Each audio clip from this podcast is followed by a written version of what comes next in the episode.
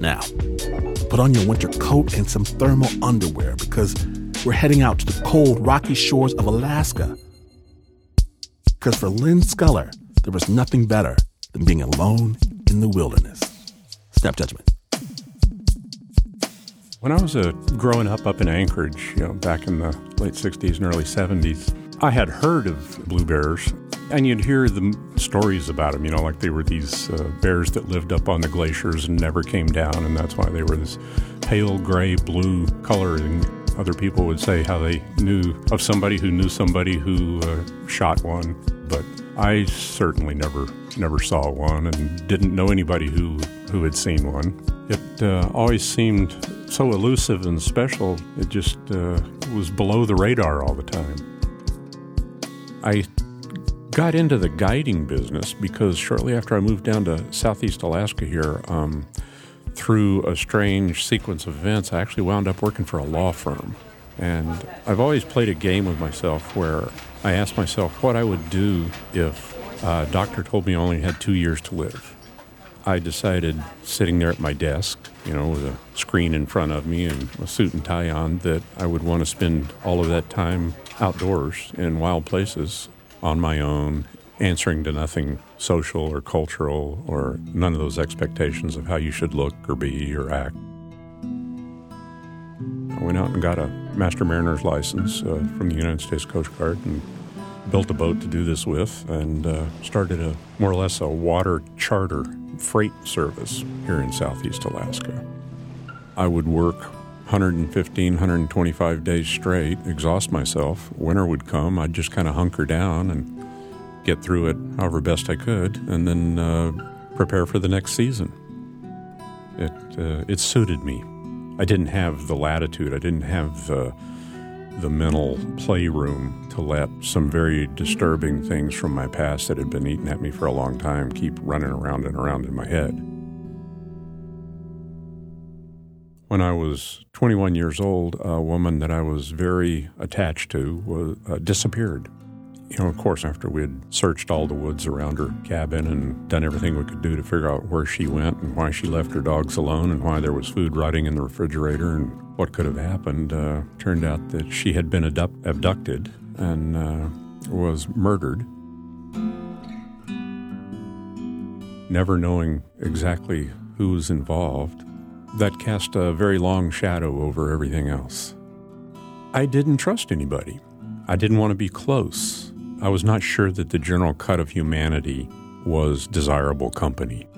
I was 36 when I started working on getting the boat together and preferred to be alone.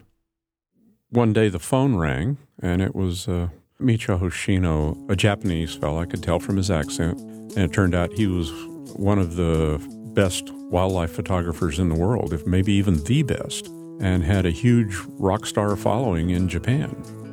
He wanted to hire me to take a film crew out for 6 weeks. And my initial reaction was no way.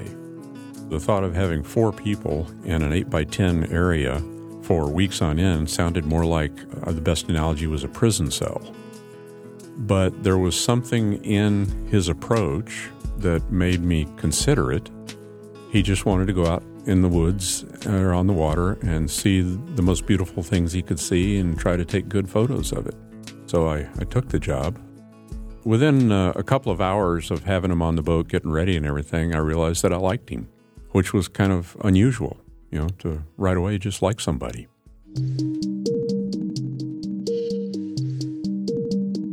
He was such a calm presence that you didn't feel like you had to be on your guard at all. I wasn't used to asking anybody for anything, and so I very reluctantly asked him if he would teach me something about photography, and he immediately agreed. I had taken Michio way up on a hillside where there's a stand of interstadial stumps, and he was setting up, taking some photos, and he suddenly, he just stepped aside and motioned at his camera that he had on a tripod there and pointed down at just a stump and some rocks. And I put my eye up to the viewfinder. There was this beautiful composition, a lot of smooth stones of different colors nestled into the curve of a root. It was like the root and these stones that were millions of years old had this intimacy between them. As if I was looking at a Madonna or a photo of a mother holding a baby.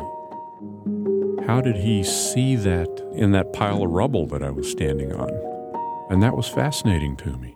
It was kind of an eye-opener about what photography could be like. He told me once that every photo should tell a story.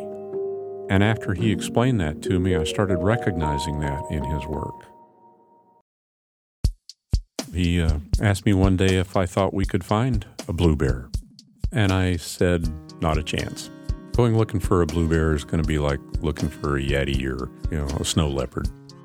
But he kept bringing it up. He kept asking me how we could find a blue bear.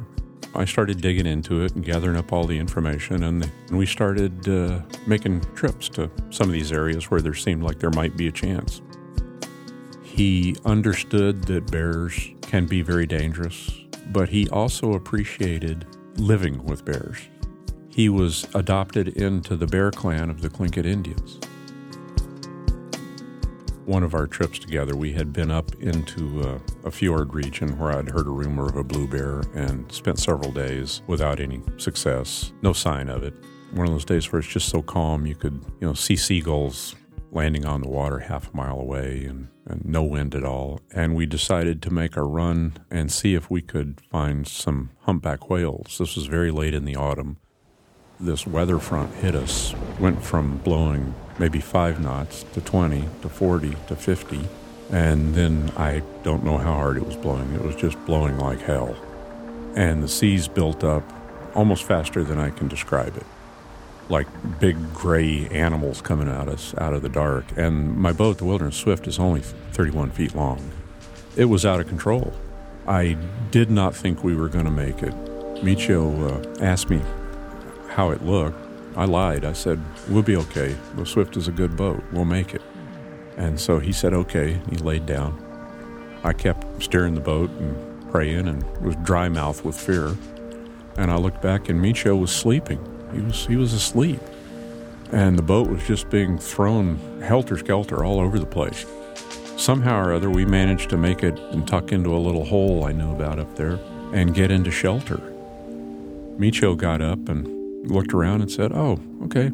He immediately started making dinner, I was just clammy with sweat and stank from fear and was just so amazed to still be alive.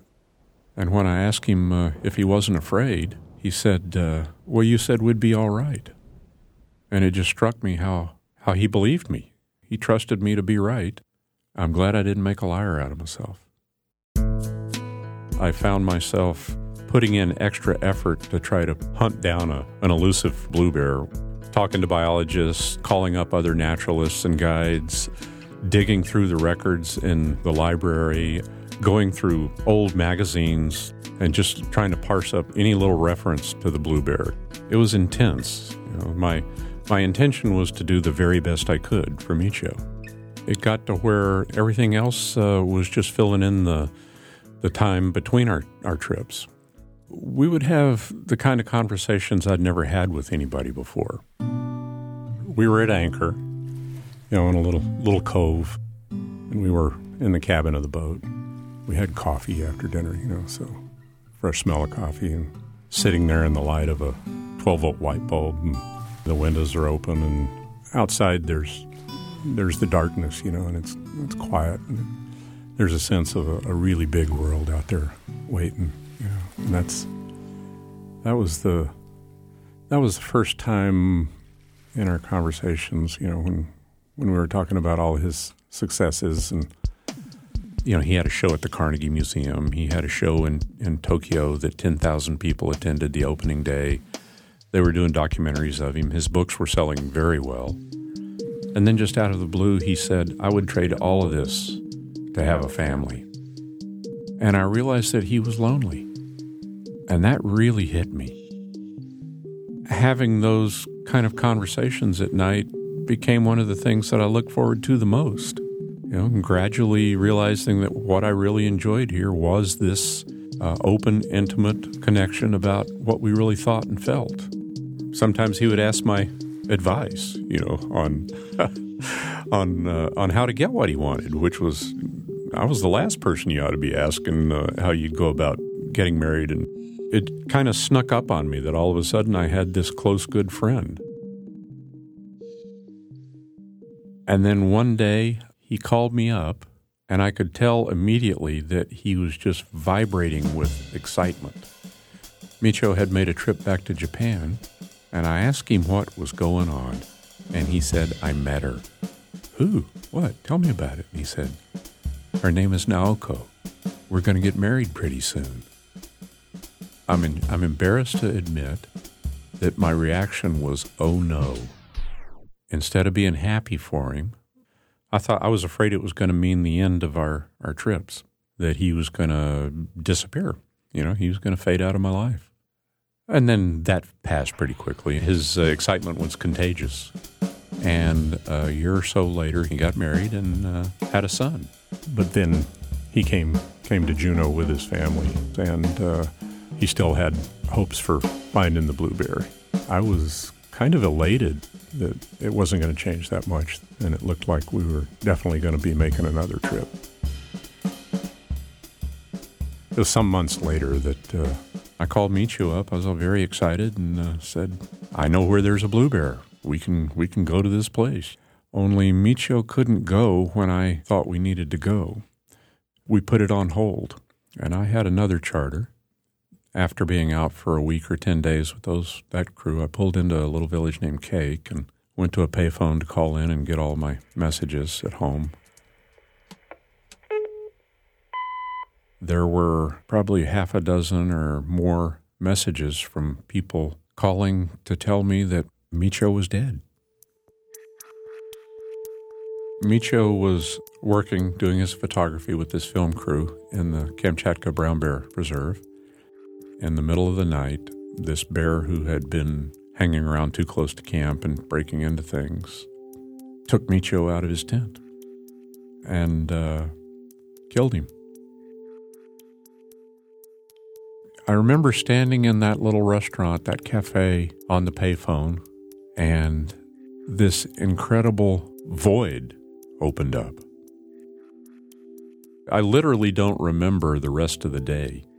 You know, just get back out on the water, find wildlife for these photographers, you know, set up, wait for the light, pay attention to the weather. But I wasn't present somehow. You know, it's like I was just watching myself do this stuff, not having any idea what the future might be, or if there was a future, if it was worth thinking about. Just loss. The following spring, I'd lined up trips for the spring, and was with a couple of photographers that I wasn't getting along with. You know, looking back, I probably was not in the best frame of mind.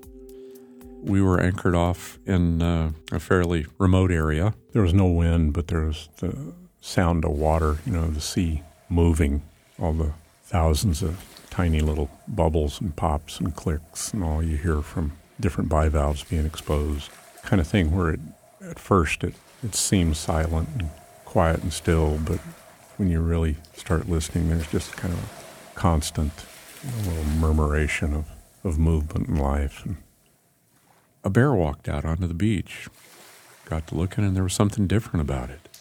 I put the skiff in the water and got a little closer, and it was this husky, well-furred, heavily muscled animal with this kind of smoky gray coat that blended into all of the glacial erratic stones and the cobbles and things. It looked like a dark gray stone. Sure enough, it was a blue bear. I broke every rule I had about approaching wildlife. I've always made it a point to try to not bother the animals, not intervene. But I just kept drifting closer and closer and closer, and the skiff is in a couple of inches of water. I might have even stepped out of the skiff and started walking towards it if it hadn't just suddenly spun around and was looking at me, and just picked up my camera that Michio had talked me into getting and took one shot. And then it just turned and ran off into the woods, and it was gone. And then it was just me sitting there on the beach.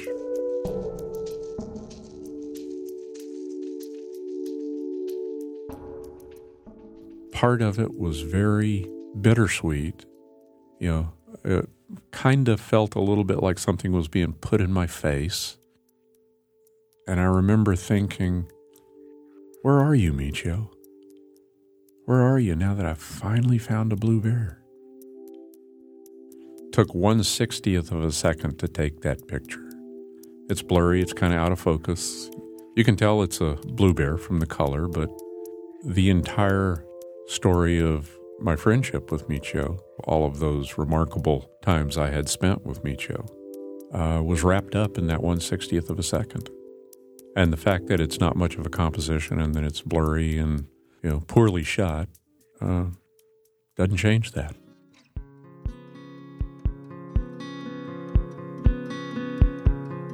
Thank you, Lynn Schooler, for sharing her story. For more on Lynn and Michio's adventures, grab a copy of Lynn's book, The Blue Bear. We'll have a link on our website, snapjudgment.org. The original score for that story was composed and performed by Renzo Gorrio and Davey Kim. The piece was produced by Nancy Lopez.